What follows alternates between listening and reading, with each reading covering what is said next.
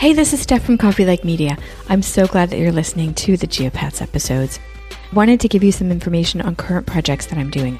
You can go over to stephfuccio.com to see all of the productions that I'm working on. There's two specifically I'd like to tell you about real quick that I think you might like. If you're curious about ChatGPT and other AI use for content creation, it's coffeelike.substack.com. In that newsletter, you will find the audio, video, and written form of all the episodes that I'm creating there where I'm experimenting with using ChatGPT for content creation purposes. Also, I'm venturing into sound design, doing my own meditation podcast. It's called Solo Work Life Meditations. And if you work from home alone or you're a solopreneur or freelancer, I think you'll find the topics and the vibe of the podcast episodes to be really soothing and of course, if you need help with any of your podcasting needs or know anybody that does, please send them over to me at stephfuccio.com. That's S T E P H F U C C I O. I do momentum calls where I help people get unstuck from their podcasting struggles and podcast audits and things like that. After seven years of content creation, I am very much so here for you to help you get your voice your stories and your messages out into the world in whatever way I can do that. Thank you so much for listening to Geopats, and I look forward to hearing from you. Bye.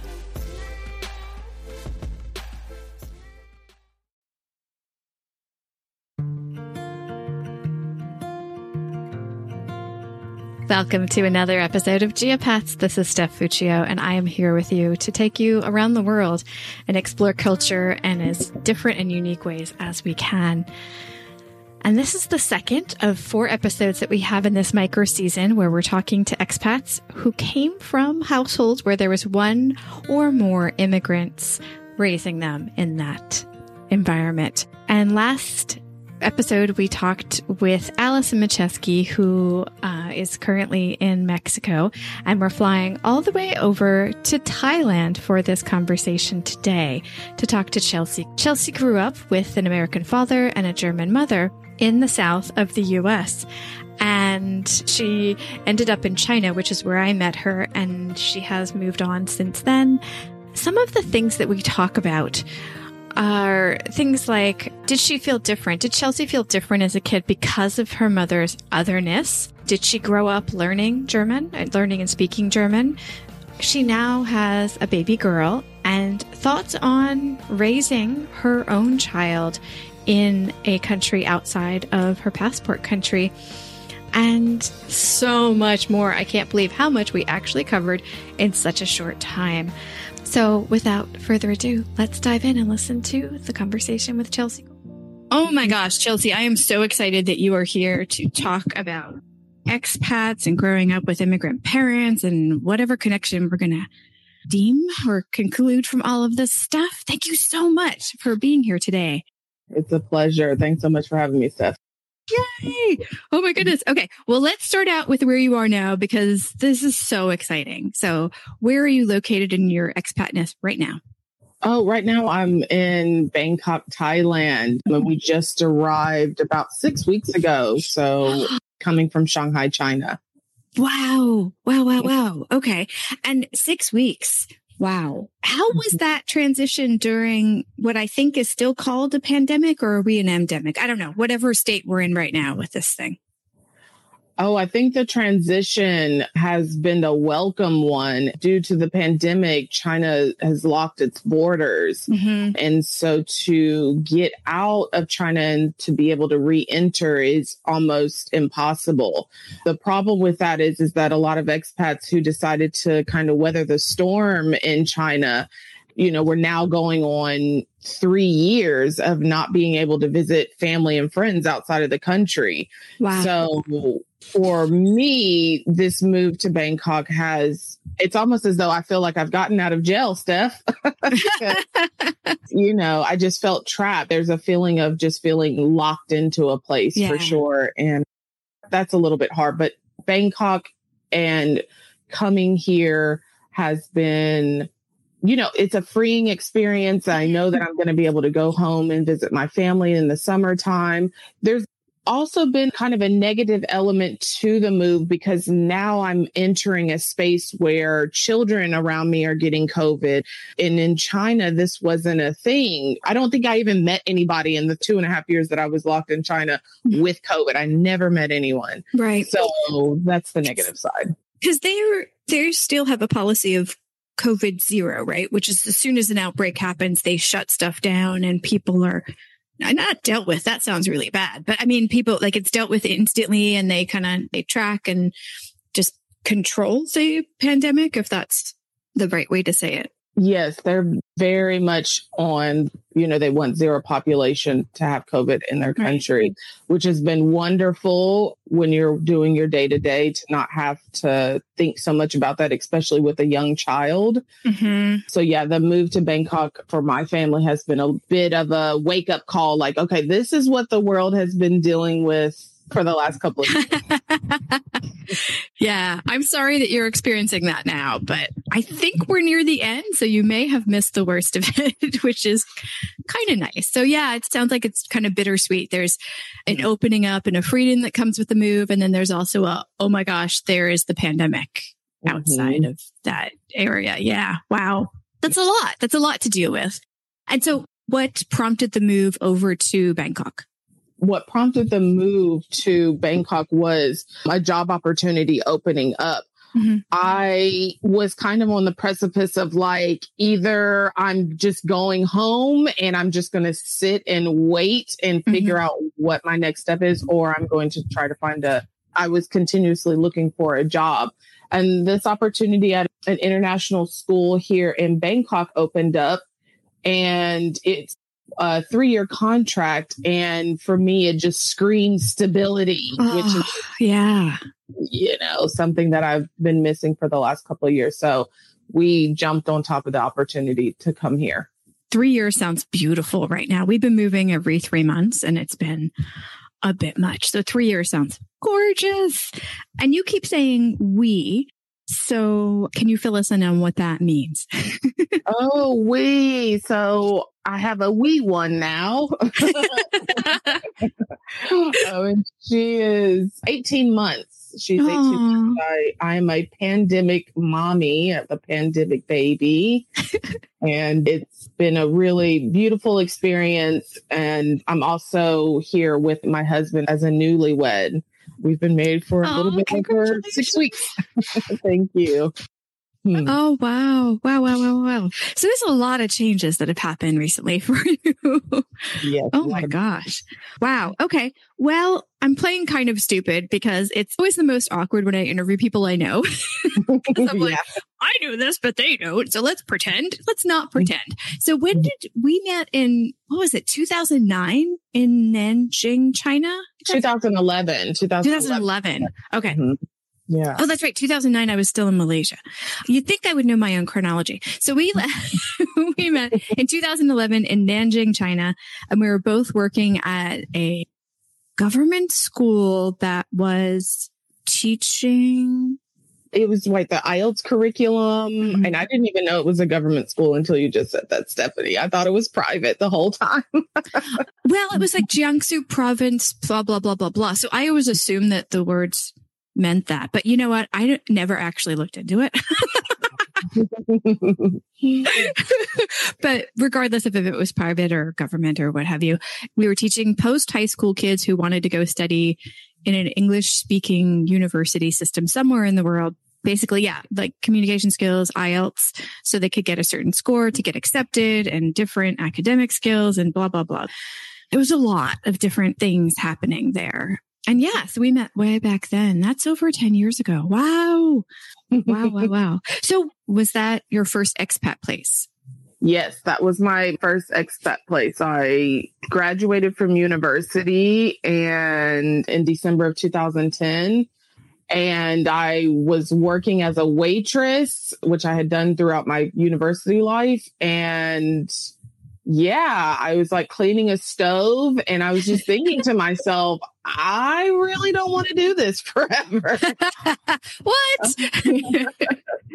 and I think through my childhood of having the experience of traveling abroad to another country, I had always kind of had in the back of my mind this knowledge of being able to go to another country to teach mm-hmm. English. And so I just kind of started looking online and at that time jobs were, you know, just a dime a dozen in mm-hmm. China and decided to come over in September of 2011. Wow. Had you known anyone who had done something similar or had worked abroad at all or anything like that? I knew a young lady. Actually, I was still in university and I had actually mm-hmm. brought up this topic to her. And then she ended up making the decision to go to Korea. But we didn't really talk a lot during that time. So, mm-hmm. I mean, I knew she had went, but you know, I didn't know anything about her experience or anything like that. So, right, right, right. Okay. So mostly it sounds like it was out of restlessness, like you wanted more than what you were doing. I think also stuff that I just knew that I didn't want to work in a kitchen and I didn't want a desk job. Like I just was mm-hmm. not ready for those things that I thought like that's what adult life is after yeah. you graduate. And I thought, nope, not for me. and I also had been trying to like grapple with like what was my career path going to be. I mm-hmm. graduated with a history degree. I knew I wanted to teach at the collegiate level, which is why I didn't get a teaching certificate to teach like K through 12. Like I did some observations and I thought, no, that's not for me. But I chose to, I kind of followed that path to go abroad and teach because I thought, okay, Chelsea, if you want to be a teacher, you should probably go and see if like, do you like that? what? Practical. Yeah. yeah. So that was also a reason why I decided to go. Well, it sounds like a wise decision. It sounds like you stuck with it. I mean, a lot of people go on their first expat experience and within six, nine, even the first, you know, year, like six or nine months or even the first year, they return and say, that's okay. That's not for me. But from 2011 to 2022 and going, you're still mm-hmm. there. Well, it sounds like it's worked out really well. You've been overseas since 2011 and you're still there. Do you think you'll stay outside of the US for a long time? You know, I was just talking to my husband about that. Where now that we're here in Bangkok, I feel a sense of, I just feel very happy. And I think more happy than I have ever felt while in China. I think it has a lot to do with not being in the China bubble, which comes with its own challenges. I'm not in that space anymore. I'm in a place that's very open. And over the years, I've also realized that I've kind of become what is known as like an economic refugee. I'm staying out of the United States because I know how difficult it is to survive financially mm-hmm. in that system. And I just can't imagine spending my whole life working three or four jobs and not ever being able to like actually like live my life. And that's something that I've grown, you know, it's just very important to me to be able to work hard, but then to also have enough time to be free and to enjoy the fruits of my labor. And I went back to the United States actually in the middle of this 11 years and I experienced how difficult it is to just survive. And I'm working at a university. I was at a mm-hmm. teaching English at a university and I still barely made enough to be able to buy my plane ticket back out of the country. Yep. Like, you know, wow. and it was just a very clear moment for me. Like I cannot live and survive in America because I'll mm-hmm. never be able to be financially comfortable the way I am while living abroad. That's a really important point. And for me, I actually started out living overseas out of curiosity, cultural curiosity. And each time I went back for however short or long period of time, it shifted a little bit more towards that economic thing. And then during the pandemic, between how things were handled, the healthcare system, and now the inflation, I feel like for the first time, I feel like I'm in that economic refugee part where I'm like, I can't even go back now. Mm-hmm. I can't reestablish myself in a place where everybody's working from home in the jobs I would do, where people are working from home and you really do want healthcare immediately. If mm-hmm. going into a place that, you know, still having COVID outbreaks and then the rent prices are just insane. and I'm like, no, even if I wanted to, this is not an option anymore. It's just right. kind of crazy. And the woke culture of like one job is 20 jobs, but we're going to pretend like it one person can do it is just it was annoying to me 20 years ago and it's even more annoying now. Mm. And I just yeah, that work life balance that doesn't exist in the US is really shocking when you leave and come back. It's mm-hmm. like, what is mm-hmm. happening? I totally agree. Mm-hmm. Yeah, it should not be okay. Well, let's go backwards actually. Let's do a time snap. Were both of your parents immigrants to the US or one of them? My mother is from Aachen, Germany, was from mm-hmm. Aachen, Germany. My father's from the United States, a military soldier, ex military soldier.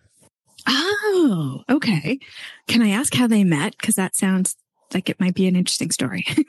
oh, from what I know, my dad and two of my uncles were stationed in Germany. Yeah. And I think they were at the club at mm-hmm. some disco. I know my mother in Germany, they always call them the disco. Yeah.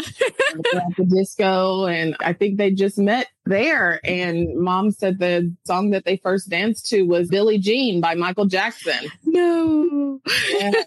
I oh, guess it so was. Yeah. It started from there. Yeah.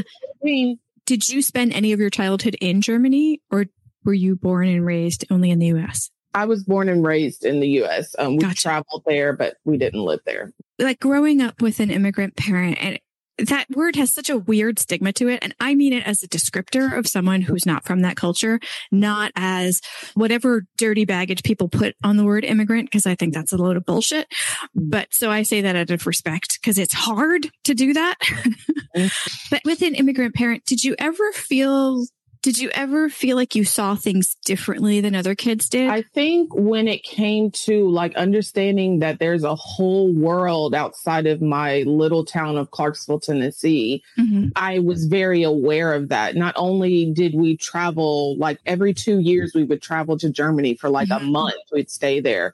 I had that experience, but mom loved to travel. So we were constantly going to places outside of my hometown. And I think yeah. that perspective wasn't very common in the 90s, right? I'm doing this in elementary school and things like that. And I think that experience wasn't seen too much, you know, by the kids around me. And I think that that just kind of provided me with a perspective like, this is just one place in the world. Like there's so many other things to see and do and taste. And so I think that's the experience that I think is different than the kids around me.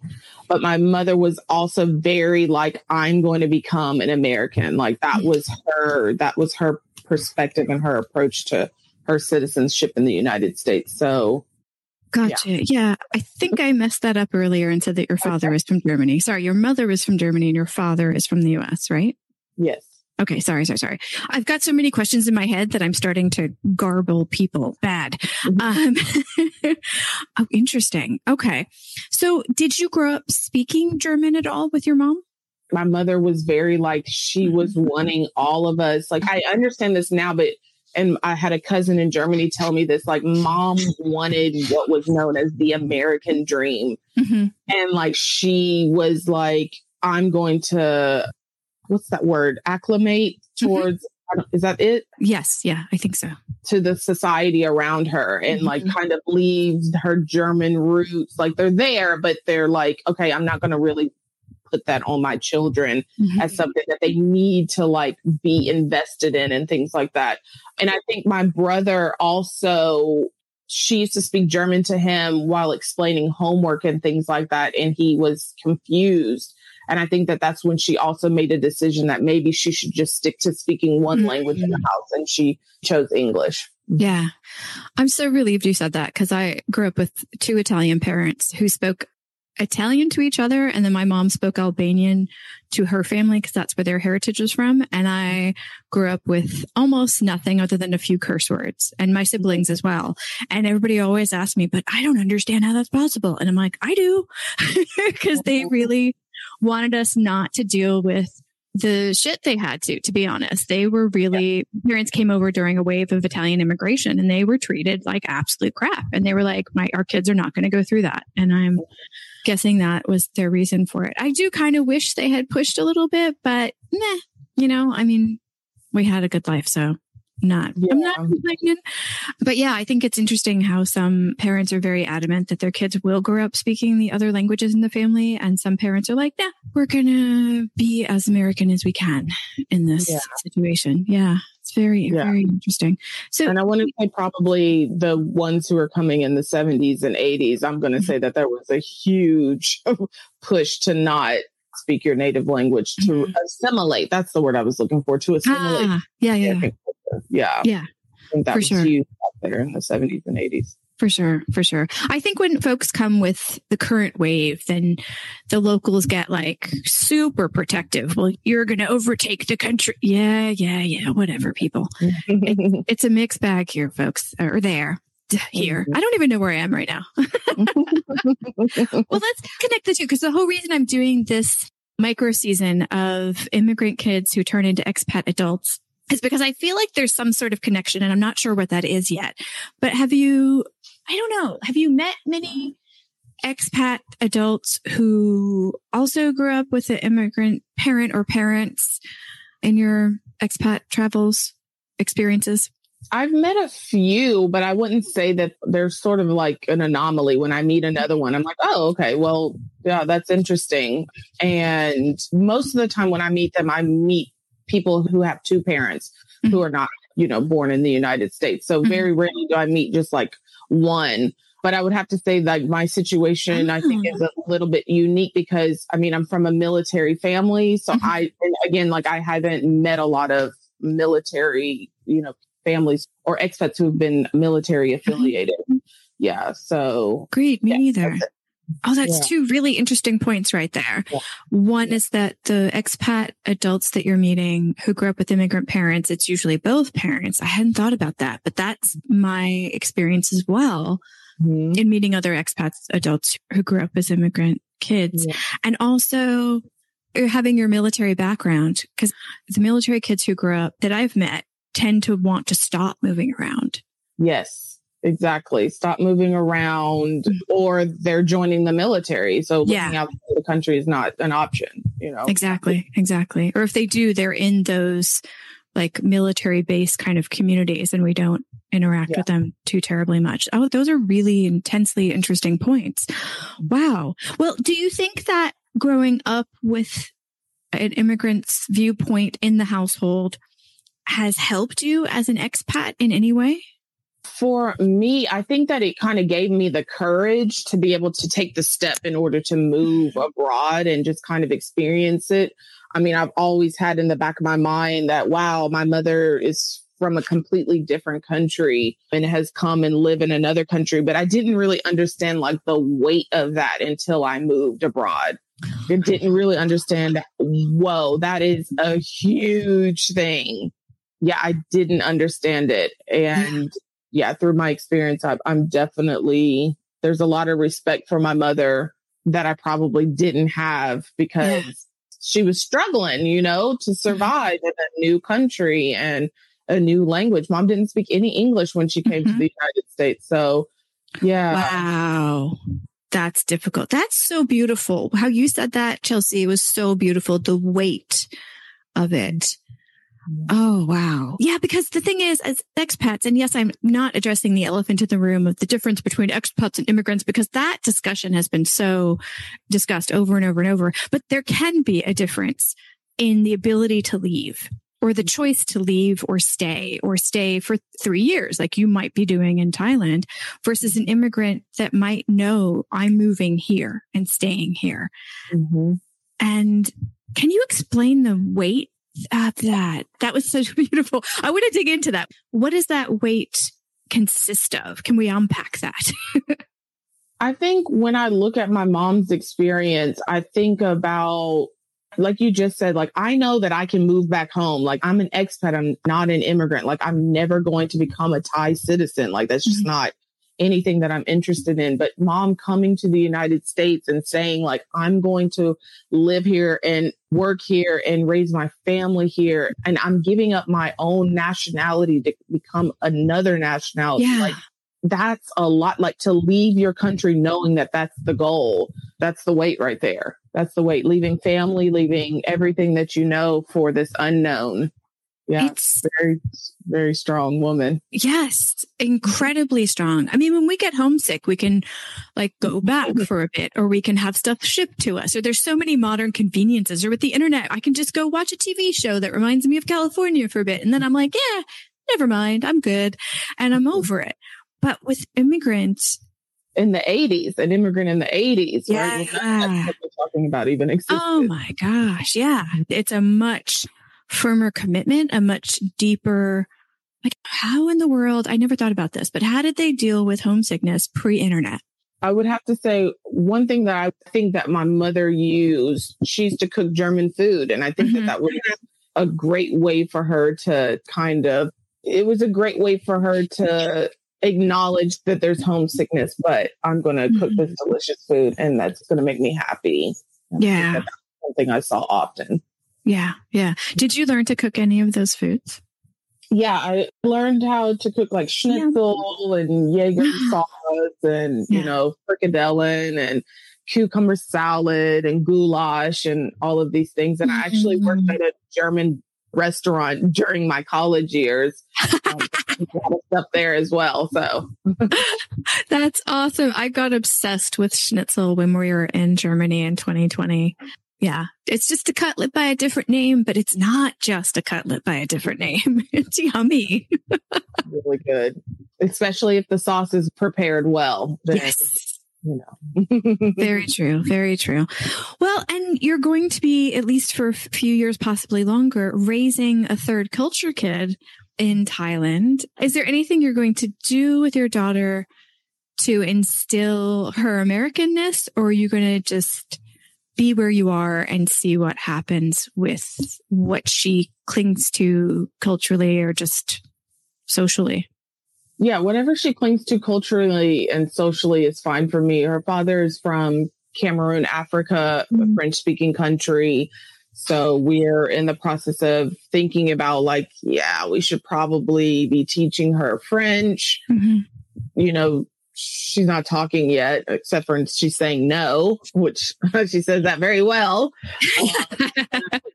Culturally and socially, we just want her to cling to whatever one that, you know, whatever culture she wants to mm-hmm. and to take the bits out of it that make her happy. Even as a child born in China raised for a year and a half in China and then coming to Thailand and I'll be here for 3 mm-hmm. years. Like whatever wonderful things she takes from Thai society and the culture, you know, more power to her. I think it will help her to be more well rounded and to have a better communication with, you know, just a diverse group of people, which is right. really important. Yeah, it's really important to me for her to be able to communicate with the world around her that may or may not look like her. I think yep. that's important. That's beautiful. That is beautiful. Let's backtrack one more second back to the connection between your expatness now and your mom's immigrant experience. I asked you very optimistically which part of your mom's immigrant lens may have helped you as an expat. Is there any awareness of the struggles that your mom went through as an immigrant that made it harder for you to be an expat? I had like a kind of a difficult time when I first got to China. And I think mm-hmm. it was because I think my mother raised us with the idea that like we were never going to grow up and be out in the world. And I don't even think she could have even imagined for me to like move to Nanjing, mm-hmm. China, right? Yeah, right. When I got yeah. to, to Nanjing, I felt very unprepared mm-hmm. emotionally, mm-hmm. academically, like mm-hmm. culturally. Like it was just a whirlwind of culture shock, you know? Mm-hmm. And even though I had traveled abroad and things like that, like I just didn't feel like she had prepared me for the for that experience. And it was mm-hmm. like, well, how could you have not done that? Like you lived that, you know? Mm-hmm. And so there was a time period where we would talk and I would just be like, well, why didn't you do this? And why didn't you do that? And why didn't you mm-hmm. prepare me to be able to survive as an adult, like not just in Clarksville, Tennessee, but like mm-hmm. to survive in the world? Mm-hmm. And I think through my experience and kind of like trying to get out of my like, you know, self pity, I realized that there was nothing that like she can't teach me that you have to live it. You have to experience it. You have to go to another country and commit to living there for one year and mm-hmm. to go through all of the emotions and the trials and the fun, great things that happen, you know, while you're taking your journey as an expat. And maybe, maybe through that experience, I was able to gain like an appreciation for the fact of how difficult it is. It's not an easy thing to live in another country. So for me, I think that was the main thing. I just felt like I wasn't as prepared as I saw other people around me were very prepared. You know, I thought, wow, like that we had a young girl in Nanjing, Ella, who she was like 18 years old and her parents, like, I think she was 17. She had her 18th birthday at like, you know, in Nanjing with us. Mm-hmm. And like her parents just shipped her off to China to wow. have like, go to school for a year. And it was like she was doing her gap year and like I met so many students doing gap years and I met mm-hmm. from universities who were traveling from America. And I thought, where was all of this type of like stuff when mm-hmm. I was mm-hmm. in high school and college? Like I never even knew this type of life existed. Yeah. And, um, yeah. Oh my God. We have so much in common in everything you just said. There's so much overlap in our experiences. And I'm thinking as you're saying all of this, that maybe there's a bit of protection in our immigrant parents who they know how hard the struggle is. And so why would they want to prepare you for something they don't want you to do because it's so hard? I don't know. I just had that flash where I was like, why wouldn't my parents who lived in multiple places and had to like do that immigrant deep dive, super struggle? Why wouldn't they like prune me to be more of a global citizen because they didn't. They were very, very, we're here. This yes. is where we are. This is what we're going to be. This is mm. how you live here. And I was always curious because like you, we would go to Italy for like summer vacation a few times in my young life. And so leaving the US as a child and having that perspective and then coming back, I was like, I want more, but there wasn't really an opportunity or skill set to know how to get more. Mm-hmm. Yeah. So I wonder if there's a protection moment in there. I don't know. I don't know. I want to think positively about, but I'm not sure. I think, I think it's hard. I think it's hard. You know this better than me. It's hard to raise kids. like, mm-hmm. no matter what you do, something's missing. mm-hmm. mm-hmm. I think we've teased out a few things that might have connected from your mom's immigrant experience and viewpoint and impressions on you and how that impacted your expat experiences in China and now in Thailand. And I think that's amazing. And I'm going to ruminate on some of the things you said because there's some gems, some gems in there. So yeah. I wanted to say one more thing about how I realized it was like everything kind of came full circle to me when I had my mother come to China to visit me. And when she came to China to visit me, and I realized she was there for a, a, little bit of time too, when she was there and she was asking me questions about the culture and she was asking me, you know, she didn't understand anything that was going on. And I'm speaking like my Chinese is not great, but it's enough to like get what we need to get mm-hmm. done. I realized her looking at me like and saying like, wow, you've really become like part of the culture like you're speaking the language like that people in your community like wave to you like they actually know like who you are and things like that. And i think for me one thing that i realized in that moment was how difficult not just how difficult but like my mom was in that part of her life where she was trying to find her way. Mm-hmm. And that's what I experienced as a young girl was mm-hmm my mother struggling to find her way. I remember my sister and I being telling her like why can't we do this and why can't we go here and why can't we do this and my mother would tell us like we couldn't do certain things that everybody around us was able to do mm-hmm. and i realized in those moments when she was abroad like oh she didn't know how to tell us yes because she was coming to the situation with like a completely different upbringing, mm-hmm. a completely different way of looking at like, no, why would I send you to the skating room with someone else's parents who are going to pay for you? Like, no, like, like, no, like, and I never really understood that. And it was her coming to China and like asking the questions that she was asking where I kind of started thinking like, you didn't really understand American culture when we were younger. Now mm-hmm. I see how me and my mother used to butt heads a lot because mm-hmm. I used to push back against her and be like, why can't we do what everybody else is doing? Mm-hmm. You know? And yeah, so I just wanted to mention oh. that because that was like such a big moment for me in my life where I realized wow, I was actually witnessing my mother learning how to survive and live and, you know, acclimate towards mm-hmm. American life. I actually witnessed her doing that, the right. struggle of that. Yeah. That's amazing. So, in some sense, you were both learning how to be Americans at the same time, but with different chronological ages. Yes. yes. Wow. I hadn't actually thought about that.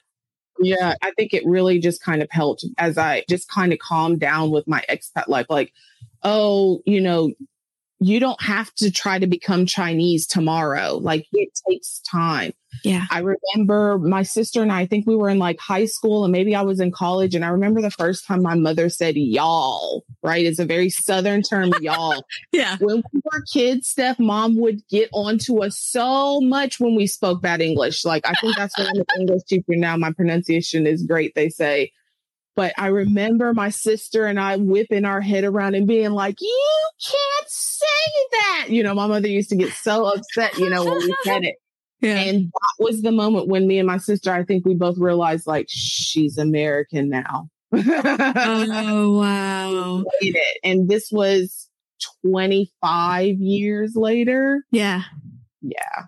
I never heard it till I moved to China and came back. Yeah. And I was like, you do have an accent. Okay. Cause she used to just sound like mom, you know, I never really noticed it. And I would right, have my right. friends call the house and they'd say, wow, your mom, like, where's she from? Like, she doesn't speak like she's from here. I'm like, oh, she's German. She, she has such a different accent. And I was like, really? I know. I was like, oh yeah, she does. Okay. So she always had it, but it wasn't like, you know, pronounced or anything in my Ditto. Ditto. Yeah. My dad moved when he was 12. So to me, he didn't sound like he had very, very casual conversational Italian. So I didn't hear his Italian accent, but everybody else did. And I was mm. like, no, come on. so yeah. So if something that you said resonates with folks, which I'm guessing it will, is there any place online they can connect or leave comments for you or anything like that? Oh my gosh. I am not a social media person. Um, I'm on Facebook. I'm on Instagram at Chelsea Roxanne Coles, which is my full name because I am not creative enough to come up with a good hook, you know? So you can find me by my name. You can also follow me on LinkedIn, YouTube. I have a mm-hmm. couple mm-hmm. of teaching videos if you're interested oh. in, you know, teaching abroad or looking yeah. for ideas and topics and things. You can find a couple of videos on YouTube. It's true. I checked out her YouTube channel and there are a handful of really cute videos from her time in the classroom teaching English in China. When Chelsea said that she realized that her mother and her were learning to be American at the same time, goosebumps went up and down my spine. I literally had never thought about it until that very moment. And I hope that you enjoyed this conversation as much as I enjoyed having it with Chelsea and if that is true, if you did enjoy it, please leave us a message anywhere online, whether it be Instagram, LinkedIn, Twitter. Uh, Steph Fuccio is my uh, handle in all those places. It's S T E P H F U C C I O. Additionally, we have a YouTube channel, so you can leave a message there as well, because YouTube, unlike podcast apps, has a message area. Next week, we'll be going back to China to talk to George, who grew up in Canada and then went over to China and was there during the most recent lockdown in 2022. And he shares his experience with his Greek parents growing up in Canada and then moving abroad to Asia. Come back for the next episode of Geopats. Thank you so much. Bye bye.